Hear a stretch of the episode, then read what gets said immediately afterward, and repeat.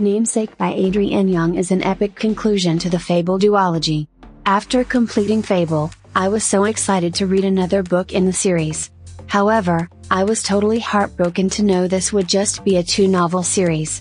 After reading the first chapter of The Namesake, it was obvious to me that I should just shut my thoughts and allow Adrienne to communicate. Mainly because the bombs were dropped from the earliest starting point and kept dropping right until the absolute last page. Namesake was a masterpiece. Adrienne Young takes readers on an adventure with her bold characters and vivid depictions from the deep blue oceans, to ship deck balls and rowdy pubs. Halfway through the novel and all I can think is holy mother of an epic unexpected twist. I've seen individuals say books can be impactful, but truly, Namesake showed me how much. This was an emotionally heartbreaking story of treachery, love, friendship, revelations, and family.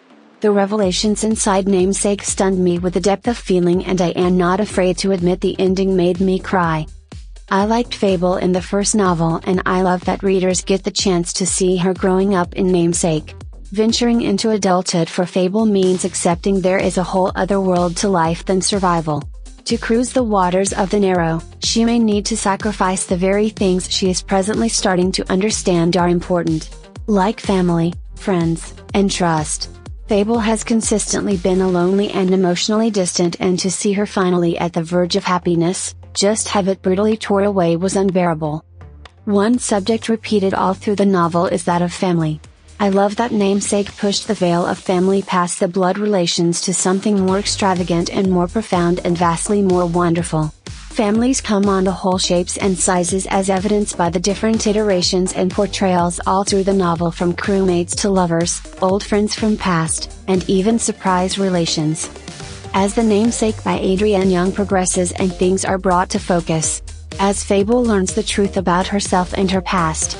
She can no longer fault the wrongs previously committed to her. It is genuinely enjoyable read. Thanks for listening this book review podcast. If you like this review, don't forget to follow so that you do not miss any of our future podcast.